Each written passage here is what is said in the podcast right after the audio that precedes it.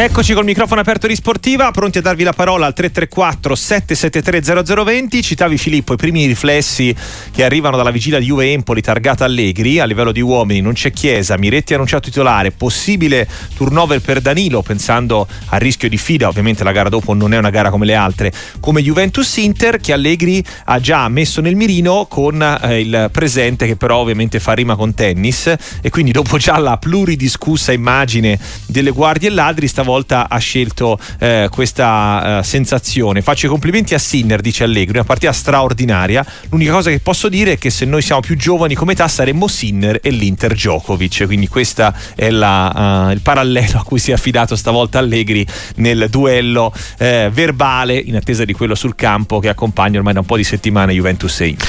Eh, Djokovic però è del Milan, Tra è il terzo esatto. incomodo volendo. Comunque anche Sinner è del Milan. Mm. Sono entrambi tifosi rossoneri, quindi non so se gradiranno questo accostamento. Gianni Visnadi, ben trovato, buon pomeriggio. Buon pomeriggio Filippo a te e agli amici di Sportiva. Che Prima di dare la parola ai nostri ascoltatori, ti chiedo una battuta su Sinner, al di là de, se è più Inter o Juve del paragone di Allegri, ma, poi magari parliamo anche di quello. Eh, diciamo una cosa: che in, con, questa, eh, con questa metafora, con questo parallelo, per la prima volta Allegri non si nasconde. Beh, questo è vero. Perché eh, cioè, la, la, novità è questa, perché dopo tutte le. I, i favoriti loro, il guardia e ladri, squadra costruita per lo scudetto, noi siamo Sinner, cioè oggi eh, Sinner è the winner, quindi voglio dire, mi sembra che voler recitare il ruolo di Sinner è una cosa molto importante. A parte, a parte le battute, siamo tutti contenti ovviamente, perché io confesso mi sveglio sempre abbastanza presto al mattino, però non accendo la televisione, di solito leggo i giornali. Stamattina mh, mm, ho acceso la televisione, non, mi, non, sono di quelli che si è svegliato alle 4, però, però bello, cioè, è piaciuto, è stato bello, è stato mm, molto, molto bello, molto, molto, coinvolgente. È bello avere un ragazzo così, così giovane, così, così, fresco, così comunicativo, così... Eh, evviva, servirà, servirà allo sport italiano, servirà all'Italia. Viva Sinner! Cominciamo con le chiamate in diretta per il nostro Gianni Visnadi. Potete telefonarci alla 334 773 0020 per prenotarvi oppure per i messaggi 366 084 122. Partiamo da Trento con Leonardo. Benvenuto. Buongiorno a tutti e complimenti come sempre per la trasmissione. Mi unisco anch'io ai complimenti da Sinner perché veramente questo ragazzo sta facendo sognare una nazione nell'ambito tennistico e veramente sono molto contento. La domanda è sempre riferita al tennis, visto che voi siete più bravi di me sicuramente ad analizzare statistiche, io non ho memoria di una partita di Djokovic dove non gli sia stata concessa neanche una palla break. Voi magari mi potete aiutare eh, quando è stata l'ultima, perché io veramente non ho memoria. Eh, Ciao, qui dobbiamo grazie, interpellare il nostro Baldo Scanagata, che è il nostro grande guru sul tennis. Gianni, è troppo difficile questa domanda. Ecco, sicuramente è un evento più unico che raro. Il giocatore più forte, eh, sì, numero sì. uno del mondo, il giocatore più vincente della storia del tennis, neanche una palla break. In effetti è un qualcosa di incredibile. Sì, mm, sono, sono, dettagli da, da, ultra specialista evidentemente e da anche ultra appassionato di statistiche. Credo che conti il risultato, credo che conti il fatto che nelle ultime eh, quattro volte che si sono affrontati nello spazio di due mesi Sinner ha vinto tre volte, era atteso eh, sulla, sul 3 su 5, ha vinto nel 3 su 5, quindi voglio dire, poi la prossima volta potrà vincere Djokovic, però oggi di sicuro, al di là di come andrà la finale, Sinner è con questi, cioè se non vincerà questo slam può vincere quello dopo, cioè ormai è, di, è arrivato lì. Mm, e non c'è arrivato per caso. Poi voglio dire palle break non palle break contano per le statistiche. Eh, a noi a me personalmente interessa, poteva anche concedergli eh, un servizio per set, basta che, basta che lui gliene, gliene, toglieva uno in più per vincere la partita come ha fatto. E, ehm, e, è bello, poi voglio dire, dirò una banalità perché è quello che vediamo tutti, il, come parla alla fine, cioè un ragazzo non è un ragazzo normale perché non si può essere normali alla sua età e avere tutta quella pressione addosso, avere tutta quella, mh, mm, eh, quell'esposizione.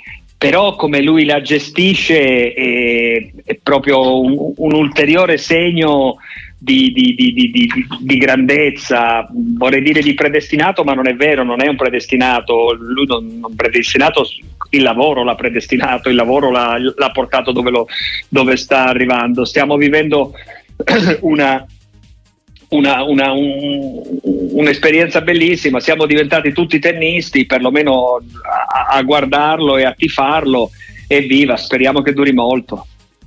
334 773 0020 per parlare del microfono aperto di Radio Sportiva con Gianni Visnadi. Davide da Sassuolo, buon pomeriggio. Sì, ciao, buon pomeriggio, complimenti per il programma. Mi volevo aggiungere anch'io ai complimenti a Sinner perché è veramente grandissimo. La mia domanda però, è, sono tifoso milanista, è sul mercato del Milan. Cioè, mh, si è sempre parlato di un Milan in difficoltà soprattutto in attacco e eh, vabbè, in difesa in questo momento perché gli infortunati Calulu, Tomori e il rientrante Ciao eh, insomma sono mancati e mancheranno ancora per diverse partite però non mi sembra che il Milan si sia attivato come magari ha fatto il Napoli sul mercato in modo significativo volevo sapere un po' la vostra opinione se è una squadra che comunque pensa di arrivare in fondo con la rosa che ha oppure se deve fare qualche intervento necessario. Grazie. Grazie a te per averci chiamato, Gianni. Ma è chiaro che qualche intervento lo, lo, deve fare, non è ancora il momento di dire lo doveva fare perché il mercato non è ancora chiuso, però è già palesemente in ritardo, poi ci sono state delle contingenze, eh, partite relativamente facili in campionato, appena però la strada si è diventata un po' più difficile in Coppa Italia c'era una, un, una, una piccola salitella, il Milan è rimasto lì, eh, con tre difensori infortunati, il rientro di Gabbia che ha, ha giocato bene due partite, ma voglio dire, eh, Gabbia ha giocato nel Milan tutta la vita, non è che andando sei mesi, se no, ma tutte le squadre italiane li mandino in prestito al Villarreal dove peraltro giocano poco e tornano, tornano fatti e finiti.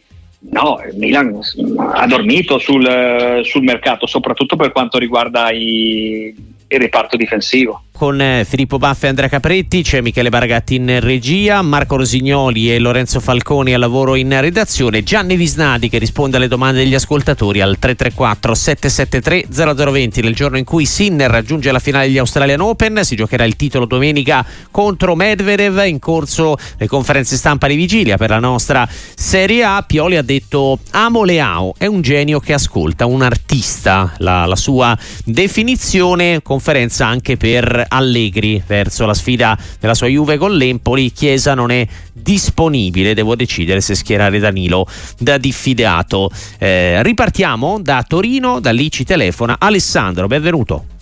Sì, buon pomeriggio. Io volevo fare una domanda inerente al servizio che c'è stato sulle Iene per quanto riguarda gli arbitri e il VAR. Una considerazione, volevo sapere cosa ne pensavate.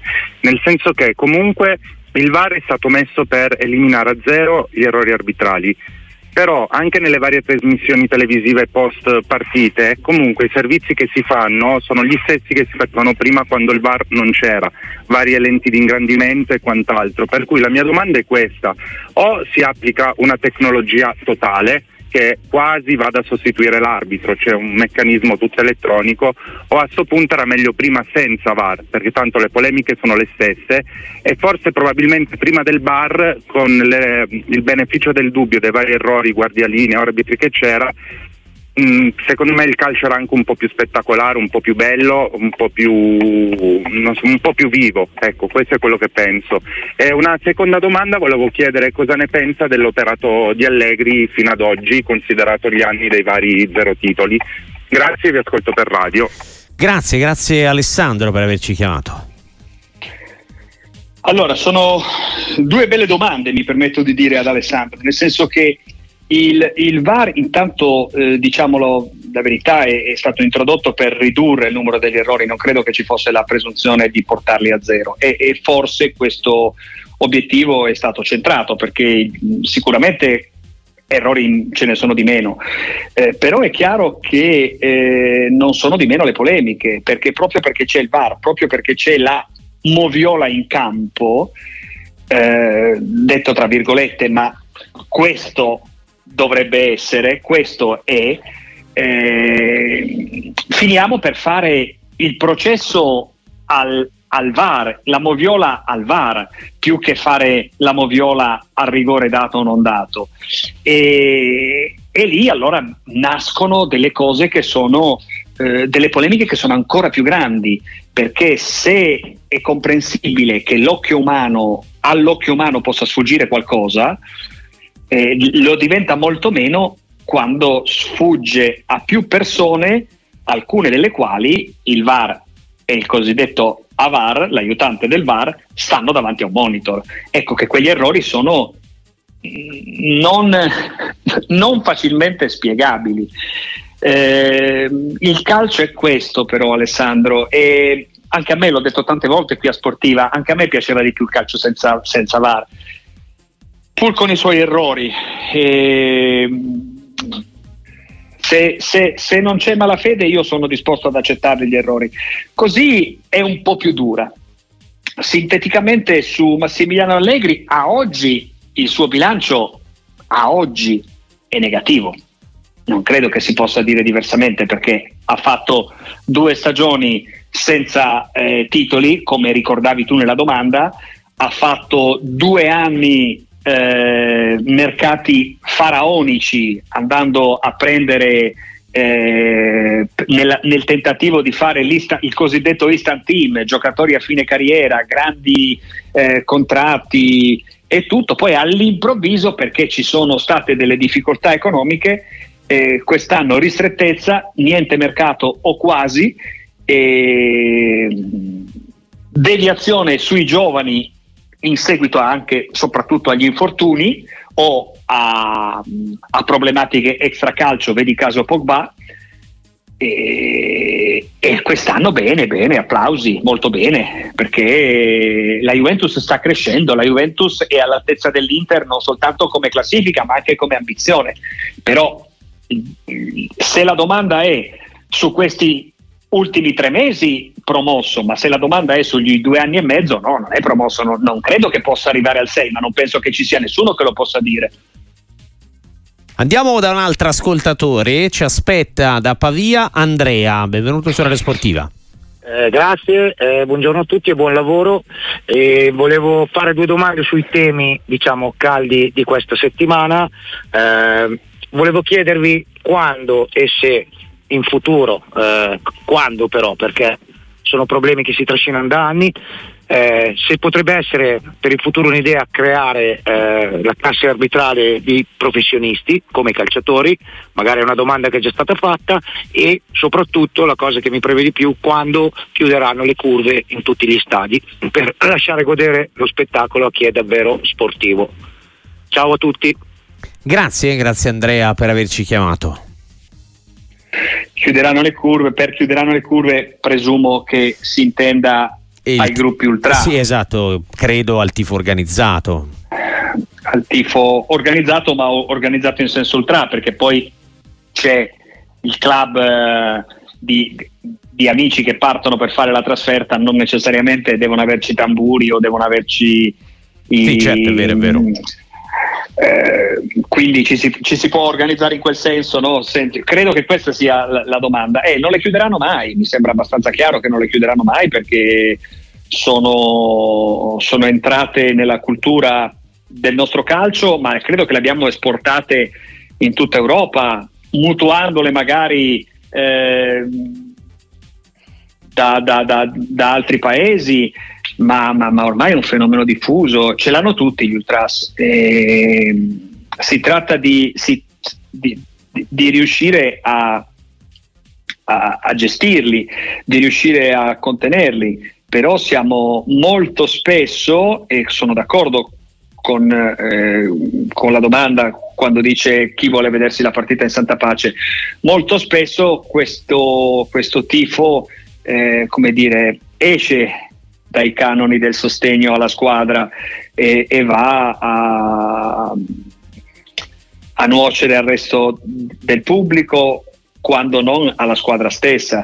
Abbiamo episodi di, nel passato di, di, di, di, società che venivano taglieggiate dagli ultra.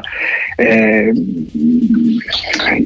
se si potesse ripartire da capo sarei d'accordo, sarei d'accordo, con te, facciamolo senza ultra, ma non si riparte da capo e quindi gli ultra ce l'abbiamo, ce li dobbiamo tenere, dobbiamo soltanto in qualche modo eh, sperare, sperare che, che non...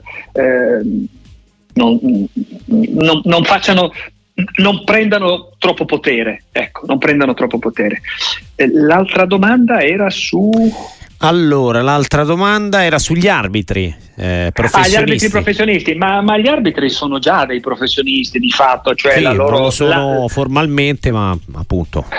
Ma si allenano tutti si allenano tutti i giorni, fanno le trasferte, vanno in giro, gli internazionali vanno in giro durante la settimana, se ci avessero un altro lavoro vero eh, non, ehm, non, potrebbero permettersi di fare quello, guadagnano anche un sacco di soldi. Il problema è, quindi non credo che sia necessario cambiare questo status, quello che dovrebbe evidentemente cambiare, crescere è un po' la selezione, la selezione alla base. Adesso sono, sono arrivati in... A- io, io non, lo, non, li conosco gli arbitri delle serie inferiori perché non le guardo le partite delle serie inferiori e quando mi capita lo faccio direi in maniera molto distratta, ma parlo di Serie C eh, piuttosto che campionati giovanili che a volte passano in televisione e guardo.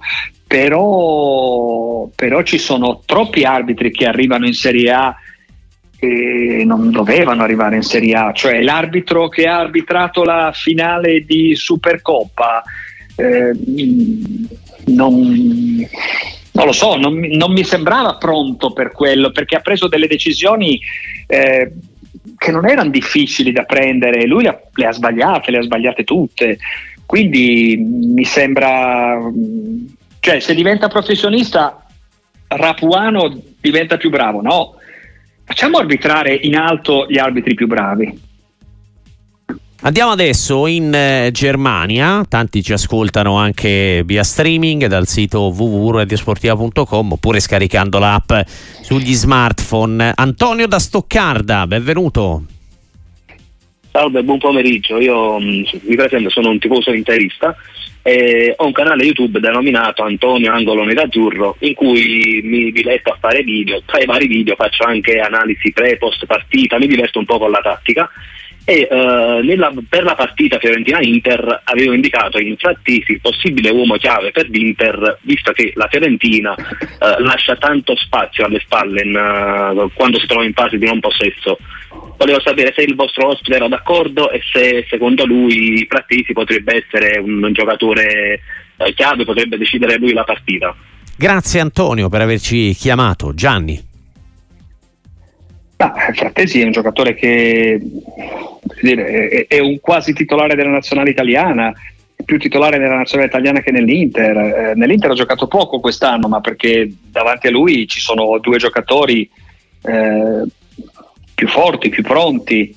Eh, può essere sì mh, decisivo eh, perché i colpi li ha, anche se la maggior parte dei suoi gol, mi pare tre dei quattro gol che ha segnato li ha fatti da subentrato. Eh, non, può essere, ma io penso che intanto l'Inter farà fatica a Firenze, farà fatica. E, e se devo pensare a un giocatore più decisivo, ho meno fantasia e penso ai due attaccanti, in particolare Lautaro. Cioè, se devo dire, cioè, la domanda è Frattesi è decisivo, può darsi, ma, è, ma io penso di più Lautaro di, di, di Frattesi. Qualcuno mi può dire eh, hai scoperto l'acqua calda, può darsi, però, però, è quello che penso. Ecco. Cioè è più facile vincere le partite con, con, con, con Lautaro che con Frattesi.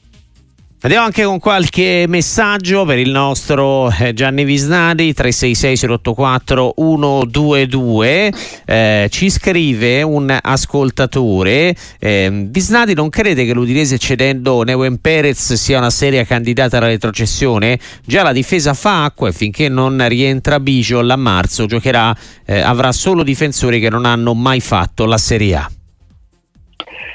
Eh, è, è, una giusta osservazione, ma io penso che quando gli ricapita che gli fanno un'offerta del genere per un giocatore che onestamente a me pare che non li valga tutti quei soldi e, e, e, se, e, se, invece andrà a Napoli e farà il titolare e farà benissimo chiederò scusa dirò che mi sono sbagliato. Ma a me sembra che De Laurentiis in quello e non soltanto in quell'acquisto abbia voluto semplicemente dimostrare che si muoveva ma onestamente che sia tanto meglio di Ostigard io quando ho visto giocare Ostigard eh, mh, non, voglio dire Perez eh, No, ma, ma, ma, forse sfugge a me perché ci sono mm, molti, molti parlano di grande acquisto e allora avranno, avranno ragione loro. Secondo me non sposta la, di, di niente la cifra tecnica del Napoli. E poi c'è chi ti chiede, eh, come Andrea da Verona, che opinione vi siete fatti sul mio povero Ellas. Sul più bello stava per entrare una, una nuova proprietà, hanno sequestrato le quote. C'è un altro ascoltatore che ti chiede se secondo te, eh, anzi è Teo da Pavia, non lo tifo ma mi auguro la salvezza del Verona, squadra depredata di tutti i migliori elementi nell'indifferenza generale senza nessuna tutela. Eh, mi sembra che ci sia un, gran professionista che sta facendo un gran lavoro perché l'allenatore Baroni che già ha fatto bene a Lecce due anni è andato a Verona e penso che non si aspettasse questa grana che gli è capitato. Io onestamente non so come ha fatto a presentare la squadra a livello dell'ultimo mese. Il Verona rischia seriamente, l'ho già detta questa frase, ma ne sono assolutamente convinto, rischia di falsare il campionato perché mm, chi ha giocato col Verona quando aveva tutti i giocatori ha giocato contro una squadra. Adesso a forza di due a settimana stanno vendendo tutti e quindi cosa pensiamo? Pensiamo che la proprietà abbia guai più seri della salvezza, pensiamo che bisognerà vedere quei pochi giocatori che arrivano, che arriveranno, chi sono, cosa faranno, li conoscono solo loro che li comprano, io perlomeno non li conosco. E non lo so, a me onestamente il, il destino del Verona sembra scritto, ma scritto autoscritto. Vediamo, vediamo se eh, scoverà e troverà qualche altro coniglio dal cilindro il, il, Verona, il suo direttore sportivo Sogliano e poi giustamente sottolineare il lavoro difficile davvero che si trova ad affrontare il mister eh, Marco Baroni. Grazie a Gianni Visnadi, ciao Gianni, a presto. Ciao Filippo, buongiorno a tutti.